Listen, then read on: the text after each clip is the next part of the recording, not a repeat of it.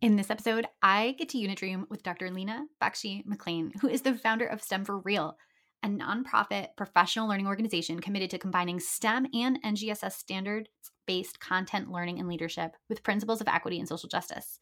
She also serves as the board secretary for the California Association of Science Educators. Leena currently works with pre service teachers at Claremont Graduate University, teaching STEM methods and universal design for learning. She is a former county and state level administrator and mathematics, science, and health teacher. She is also the author of the children's book, There's Something in the Water, a story that highlights the real life of Dr. Tyrone B. Hayes, an endocrinologist from UC Berkeley. She believes that in order for us to increase our representation in STEM, we must create an identity in STEM. Her research interests include science, STEM education, and how we can create access and opportunities for each and every student, regardless of race, ethnicity, religion, or socioeconomic status let's get to our amazing unit brainstorm session with Dr. Bakshi McLean. I'm educational justice coach Lindsay Lyons, and here on the Time for Teachership podcast, we learn how to inspire educational innovation for racial and gender justice, design curricula grounded in student voice, and build capacity for shared leadership. I'm a former teacher leader turned instructional coach. I'm striving to live a life full of learning, running, baking, traveling, and parenting because we can be rockstar educators and be full human beings. If you're a principal, assistant superintendent, curriculum director, instructional coach, or teacher who enjoys nerding out about co creating curriculum with students, I made this show for you. Here we go. Dr. Bakshi McLean, welcome to the podcast. Thank you. Thank you so much for having me. It, this is one of my favorite topics. So I am so excited to dive right in. I am so excited too. Is there anything, I mean, I read your bio, but is there anything that you want to share in terms of like the impetus, the context for our conversation today, the unit brainstorm, anything that's going through your minds?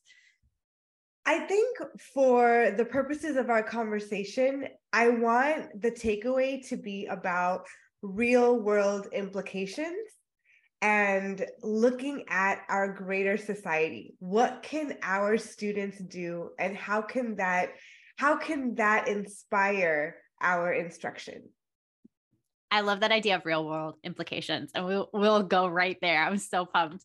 So what is it? Let's start with like what do you want students to learn or pursue in this unit that we're going to like create on the spot here? Like what would your dream be? So I, I often think of like Dr. Gholdy Muhammad's framework and thinking specifically, I know she has more parts than this, but specifically, I think of like identity, criticality, joy. Like these are the pieces that are often missing from like your traditional education. So, is there anything with that in mind that you're like, yes, I want students to learn this or pursue this? Yeah, definitely. I go straight to joy because if the teachers aren't having fun teaching the lesson, then the students will most definitely not have fun so I really think that as we prioritize joy, it's um, that's a that's a very important concept, and and I fully stand by that. I also in the science world we prioritize phenomenon based instruction and it's this idea that you have this this phenomenon this head scratching uh, observable event that students can look at and get curious you know we think about our students are that that come out as babies and they are so curious. They're they're looking around. They're asking why? Why? And then we lose that somewhere. And and so i think that regardless of discipline we want to get that curiosity back. So every time i start a unit again, regardless of discipline, I know in the science world we talk about phenomenon based instruction. I think you could have phenomenon based instruction across the content. I love so much of that. I'm just like writing so many notes now, but like this idea of the curiosity being kind of the thing that that is being pursued, the joy coming out of that. I love that. And then I also love that you're also kind of jumping to like kind of the unit arc frame where like you hook through the phenomenon or you uncover through the phenomenon and like the fact that that's observable, that the head scratcher, just I love these terms that just make it feel fun. Like you're going to learn through fun and joy. So it's like all present in what you're sharing already. Yes, yes. And we have a tendency, especially in academia, to get very heady about the terms. Like, is this an anchoring phenomenon? Is this an investigative phenomenon? And while those terms are very important, we have to remember that we're teachers, what do we need to do? What do we need to teach? What do our students need to learn? What are the takeaways?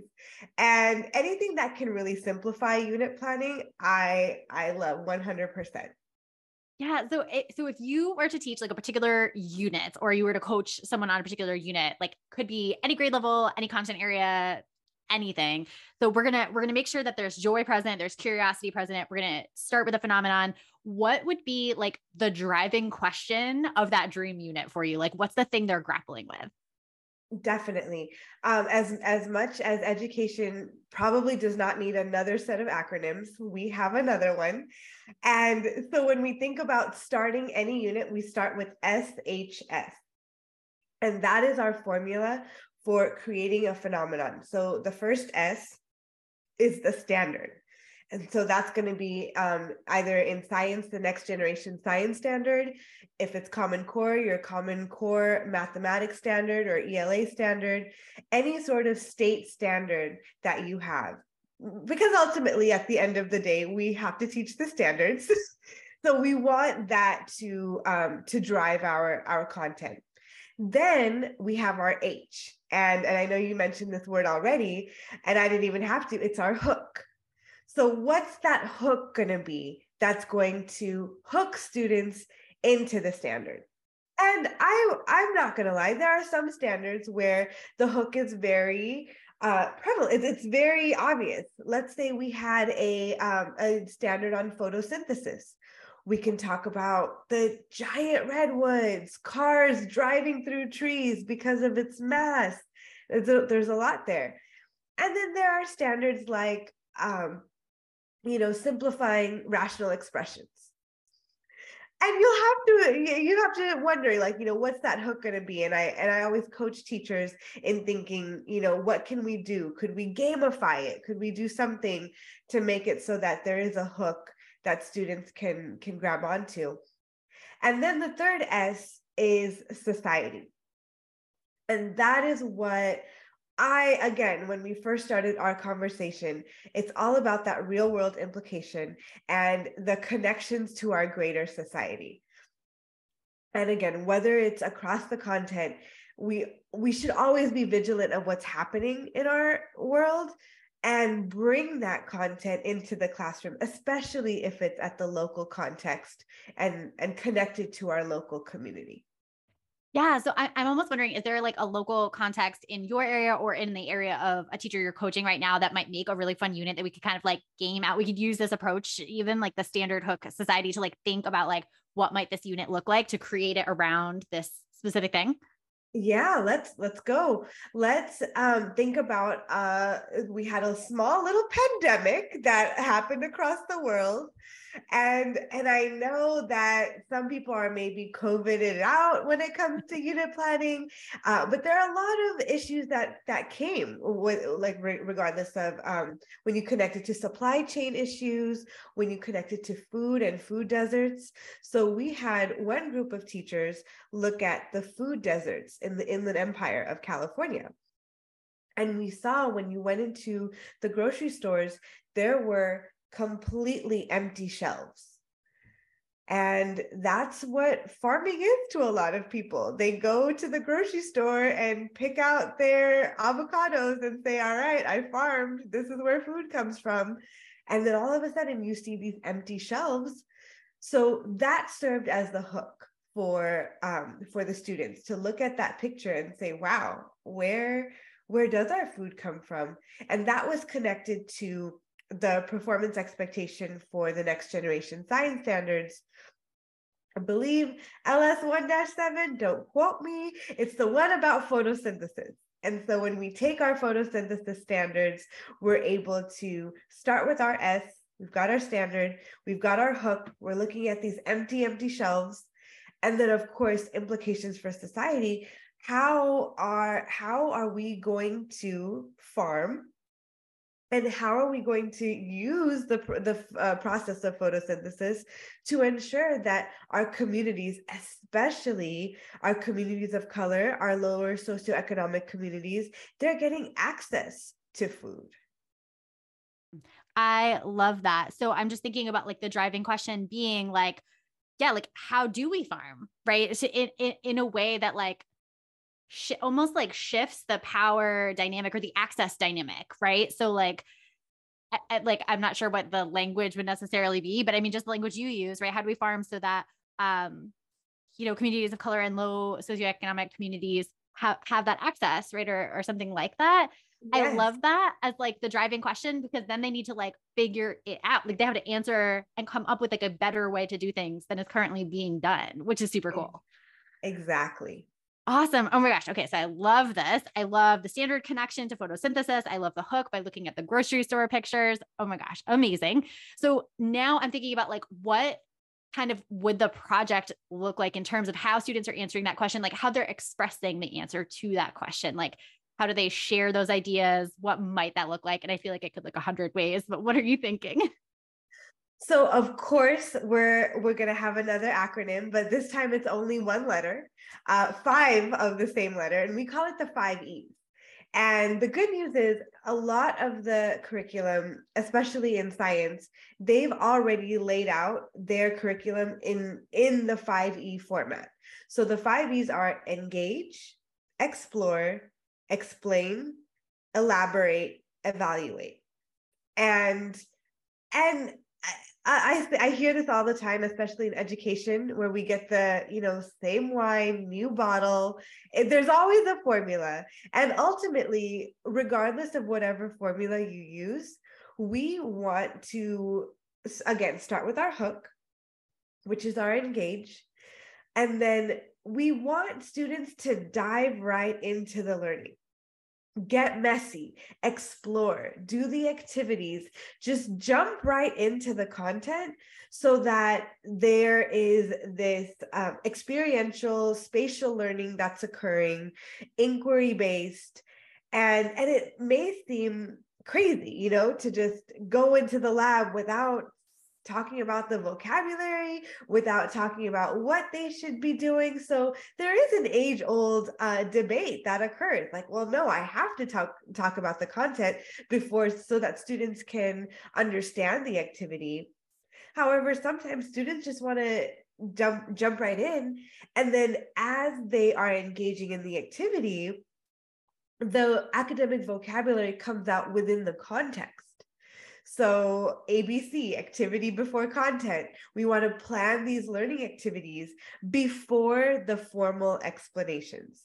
And I urge I urge teachers to try it out.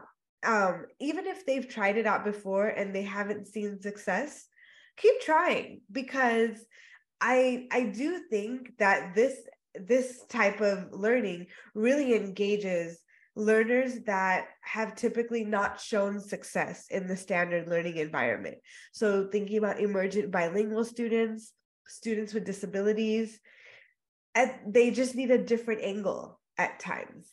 And it's very interesting. Uh, where my husband actually very very far into his academic career he's uh, he's probably in 19th grade he's starting his phd and he was so frustrated because he got a homework assignment and the teacher didn't explain how to do it. The teacher said, "All right, try it out. We've done some readings and we've done some um, some lectures on this, so just go ahead and and tinker. Try the homework, see what happens." And he was he said you know why am i attempting this homework when we haven't specifically gone over the the content of how to do the homework? And i'm thinking but it's that productive struggle you know like you go through it and you tinker. So all that to say we we want to jump right into the activities as much as possible and then we go into the explain. So having uh, and, and when we think about explain it doesn't just have to be the teacher explaining to the student it can be the student explaining back to the teacher or the students explaining to each other so those are those are three for now engage explore explain and uh, i'll pause there because i know that was a lot No, that's amazing. Okay. So I love that you're kind of jumping to those activities or those. I, am almost thinking about like, what are the protocols? Like, what does that literally look like? So for like that engage, right? Like that might look like, and this is just me brainstorming here, but that might look like showing the picture and then inviting a class discussion. It could be like a circle discussion. It could be like just like talking groups and then share out. Like, some sort of like let's get everybody talking it could be like a write around so i'm just mm-hmm. thinking like what are some of the things that you see in each of these stages as like the protocol or like the kind of like where the discussion or learning kind of lives or how that's structured Exactly. So with the engage, you show these photos, these shocking photos of empty shelves and or maybe dead gardens and then you can have students, like you said, have a talking circle. They can brainstorm questions. We like to use the question formulation technique to get those questions going. And again giving the students having having the students be the driving drivers in in coming up with all of these questions. And then in the explore activities perhaps they're looking at a seed in a bag. So they're uh, looking at how a seed grows and ob- making observations, looking at their at the plant growth chart, measuring how a plant grows. And mind you, these are students that they don't know what chlorophyll is yet. They don't know what the photosynthesis terms. They're just taking a seed, putting it in a bag with water, and seeing what happens. And so that's what I mean about the whole exploration. And then in the explain, this is where you would incorporate that informational text. So it could be a book on how plants grow. It could be an informational video on what's happening with the plant as or what's happening with the seed as it's as it's growing. It could also be students creating um, a visual model of what the plant looks like and and labeling the terms perhaps looking at um, some vocabulary terms and together creating this consensus model of what they're seeing. So, all of that to say that the explain comes after the messy exploration.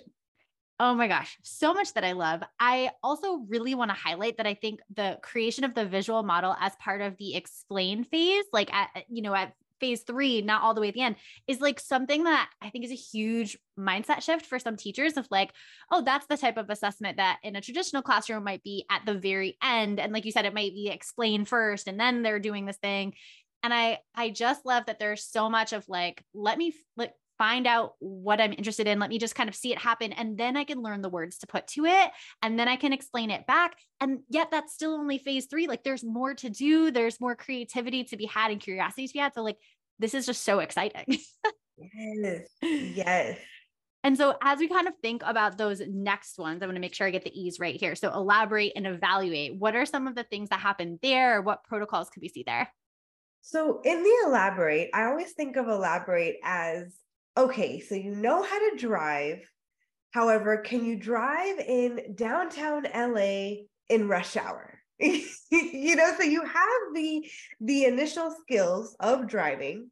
Can you drive in a different context? And this is where this is where I see elaborate as the opportunity to diversify your content. This is your opportunity to tell the counter narrative, to bring in um, examples of indigenous farming practices and um, how how indigenous people have been able to farm and continue to farm to this day and, and being able to utilize those practices. You can also show examples of um, farmers of color. You can show examples of scientists of color that ha- are, are doing this work. This is our opportunity to be culturally responsive and, and really, you know, culturally responsive teaching should be all teaching.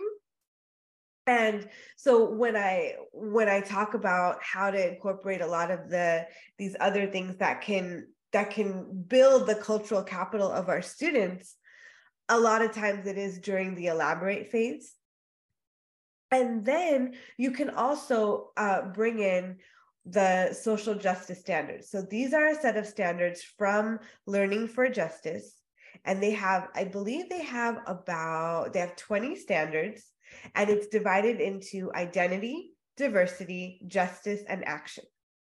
And this is where teachers, as the driver, can decide well, how do we build in that connection to the social justice standards? Do I want to think about it in terms of diversity, where um, we look at how students can respond by building empathy or respect, perhaps, for other other parts of the world, other parts of the United States, or even other parts of their state? Sometimes when we think about poverty, for some reason, everyone goes to Africa. And I'm like, no, you can go right to San Francisco, California, and look at poverty. Hey, it's Lindsay just popping in to talk about today's freebie for the episode. Dr. Bakshi McLean is sharing with us her lesson planning tools for free. And you can grab those at lindsaybethlyons.com slash blog slash 120. Back to the show. Yeah. Oh my gosh. Yes. All the things. So I love the idea too that embedded in the driving question that you initially came up with is all of that, right? Like the the question that you came up with and the project that you kind of envisioned from the start, it centers all of that stuff. Like to know, I'm looking back at our question here, but to know how you might want to be able to farm in the ways that are all very justice centered. Like you have to know indigenous farming techniques and you have to hear the successes and you have to know about like the different communities that you're naming now and, and the impact of the way we do things now. Like it's so justice centered from the very start of this conversation. It has been. And so I love that this is the way it can kind of like flourish and you can really dive into i typically call them like case studies like you were using i think the language of like um different contexts and diff- diversifying content and counter narratives which i love as well and so like this is where it can just kind of like explode like all of the beautiful stuff that like typically feels like an add-on like this is this isn't an add-on like this is this is it you know yes yeah. and and for the purposes of the unit that we're building mm-hmm. i believe our teachers were talking about looking at hydroponic systems and looking at how that has been able to that concept has been able to uh, drive a lot of the farming techniques so, uh, again, this is your opportunity to explore the concepts and the content of photosynthesis and then seeing how it's applied in different areas. I love it so much. And there's also there's just so much in terms of like sustainable futures. Like there's so much impact of of this project and this unit. I'm wondering what the evaluate stage would entail. Like what are those activities? And this is actually you know when i hear the word evaluate and assessment i as an as an educator i cringe. As a student i cringe. I'm like ah test test taking. And so much of the evaluate it, it, goes so much deeper. It's not just a multiple choice test. It's not just a final. It's a way for students to just show what they know and in, in a way that's so uh, non non-judgmental essentially and non-evaluative even though it is the evaluate phase. But it is the it's an evaluate for us as teachers to say okay what landed? What do we need to do? So this is where i love to get very creative. And you talked about having a circle talk and and doing that as an engage. I would love to do that as an evaluate too and seeing what students are coming up with, or maybe even going back to the list of questions that the students um, brainstormed in the beginning of the unit uh, of the lesson, and then coming back to it and saying, okay, well, uh, what what questions did we answer, and what more questions do we have? And you can also look at how um, students can craft their own explanations. We use the frame, the claim, evidence, and reasoning. So perhaps they're making a claim about the driving question and then coming up with all the pieces of evidence and the evidence that they've built out throughout the unit and the lesson. So, for example, maybe they have evidence from seed in a bag. Maybe they have evidence from um, researching hydroponic systems and observations there. So a lot of that evidence can be built into to strengthen their claim. And then you have the the reasoning piece and that can come from your informational text and the lectures and the informational videos that can support that can ultimately support their claim. So evaluate can be oral it can be the academic discourse that you as the teacher can listen to and hear what students are talking about Uh, this is also great for students that have a hard time with writing and you can still be able to assess them. This is also good for students that have the opportunity to speak in their home language. So if they're able to express their content and and and you're somehow able to gather that information, that's definitely something to consider. Uh, evaluate can also be through writing, of course. So the written process and the written products that students are able to turn in. And it can be free response, it could be multiple choice. But I think the most important part is in the evaluate, what can you evaluate? Like what and and it's not necessarily an evaluate of your teaching, it's what do they know and where do we need to go back and reteach? I love the opportunities too that can come out of this particular project in terms of like students are almost making recommendations for like a better future and a better way of doing things. And and the people who need to hear that are out there in the world doing unsustainable farming or you know like there are people who are not practicing these things that would actually be beneficial for the world for humanity. Like and it, it might be interesting too. I always think of like an authentic audience beyond the classroom or beyond the teacher, beyond the grade. So like the purpose being like, let's actually impact these practices. I wonder what publishing opportunity, I always call them publishing opportunities because like it's a very ELA like brain that I have, but you know, like what are those opportunities for them to like share beyond the teacher and to like i don't know you are more familiar with this world than i am but like i'm wondering like what are the like are there like science people or is this like a politician thing or do they go right to the farmers uh, this is a fantastic question and when i think about evaluate we connect evaluate to youth and civic action so this is your opportunity to think about what are the opportunities for civic action for students and what can they do that again that truly feels authentic. So that very first picture that we showed with the empty shelves and another picture that we showed was um, a dead garden. That dead garden was from the same school district. So it was a dead garden in in one of the schools that that hadn't been kept up for some odd reason. And so this was again a way for students to write letters to the school board to generate a campaign so that they can revive the garden and bring it back to life and have it be a way to feed the school, feed uh, the community, and just have that. Um, there are some other elements that I wanted to talk about when we do think of youth action. And that is, I think we talked about authenticity. So having that we don't want to just say, okay, we'll, we'll pretend to write to our uh, council member. No, you write, you write to them, you let them know about themselves, and, and and we have all this evidence to use it. So we have claim evidence reasoning.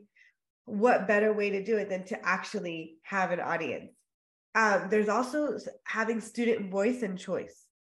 So if you can come up with multiple options of an assessment, students can decide how they want to demonstrate their their learning.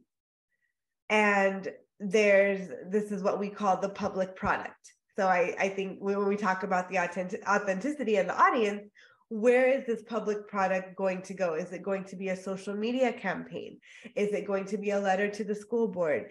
Is it going to be, you know, attending a council meeting, a city council meeting?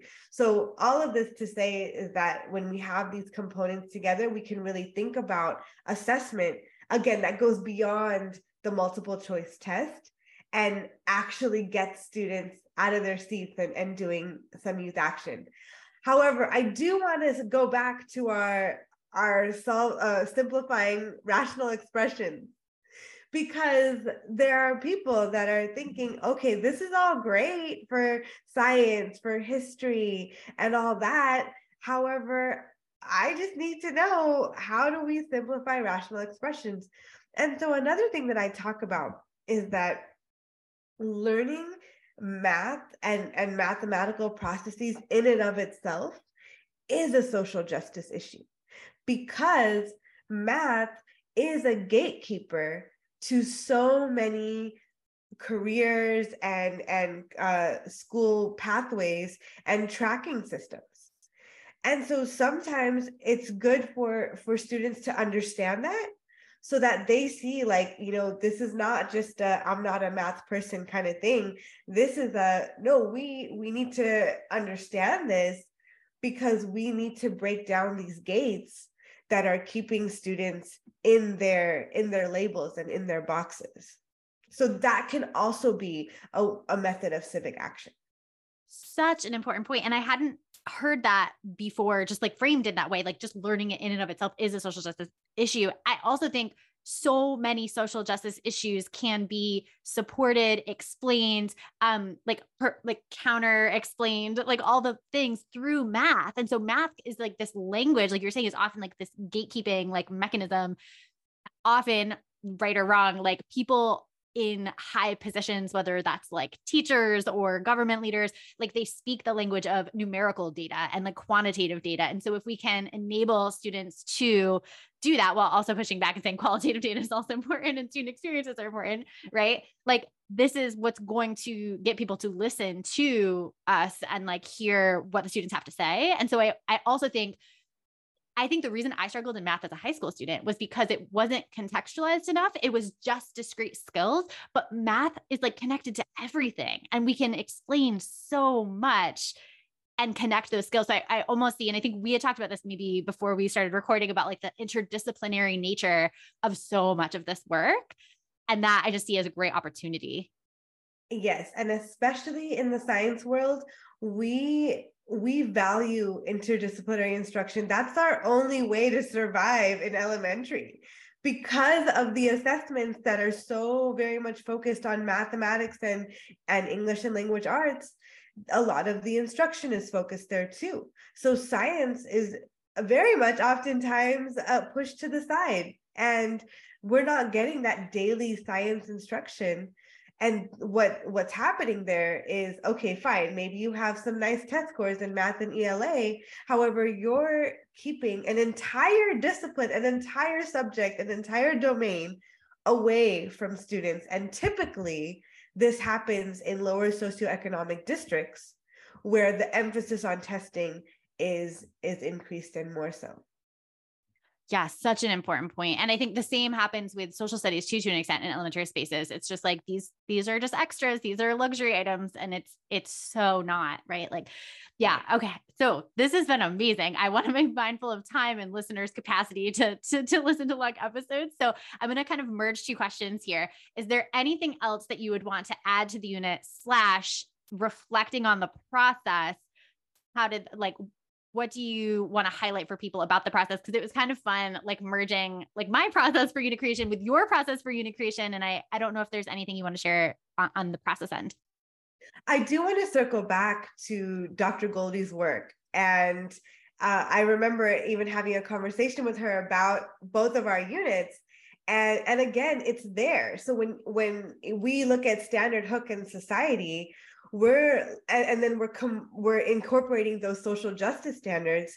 We're ho- we're doing that because we want to make sure that our students see themselves in the lesson. That's why we have the connection to society and community because we want their identity to be seen that's why in the elaborate we we have those connections to diversifying your content area telling the counter narrative ensuring that multiple authors and multiple situations are are shown and demonstrated to your students same thing with with criticality it goes back to civic action, society. What are we going to do when we're thinking about our students and how they're thinking about power and equity?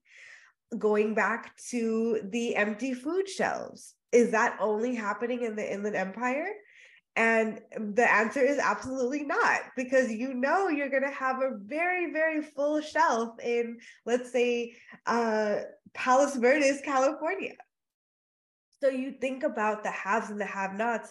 And then ultimately, I started with joy. I want to end with joy. I want you know, of course, the topic is kind of sad, like, oh gosh, food insecurity and access.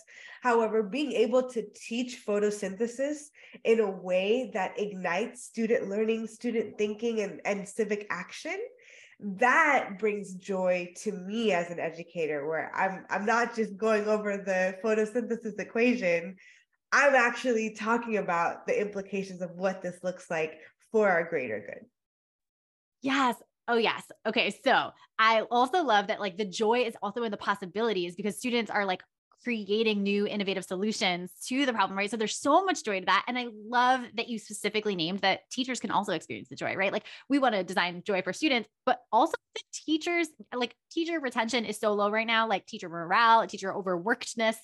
It's all like such a struggle that it's really important to identify spaces where and like processes of pedagogy where it's like, yes, we are experiencing joy in teaching this way. And that's really important.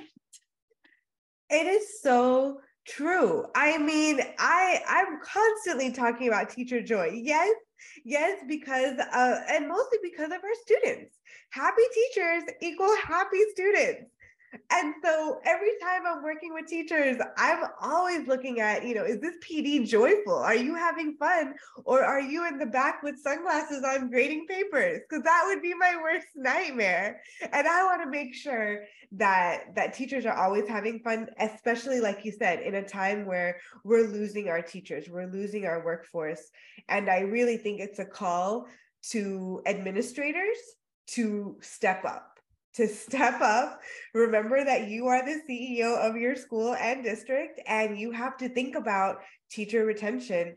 So, and, and this means re reevaluating processes like, oh, I'm to dock you for half an hour because you were you were sick. You know, like thinking about the nickel and diming of teachers, and to actually take a step back and say, okay, who are my professionals, and how can I really feed into them to ensure that they are getting their needs met. Oh my gosh, that could be an entire other podcast episode. yes, to that. Like, how do we innovatively think about supporting teachers and take a step back? Oh my gosh, I love it. So, I want to make sure people follow you. So, I just for listeners, the reason that I, or I guess the way, not the reason, but the way that I found Dr. Bakshi McLean is that actually she um, has a, her own podcast. It is amazing. It is so good. And so I was like, oh my gosh, please leave me on my show. That's why she's here. So I just want to give you time and space to be able to say what you do and where people can listen to you, find you, all the things. Yes, definitely. Thank you. We would love to have you as a listener as well, and and just uh, for your audience, we we have a podcast called Teaching STEM for Real, and we talk about all things STEM. And a lot of times, like I said, we rely so much on interdisciplinary instruction. So many times, the instruction and the the techniques they apply across the content. And so we have a nonprofit, STEM for Real, STEM number four, Real.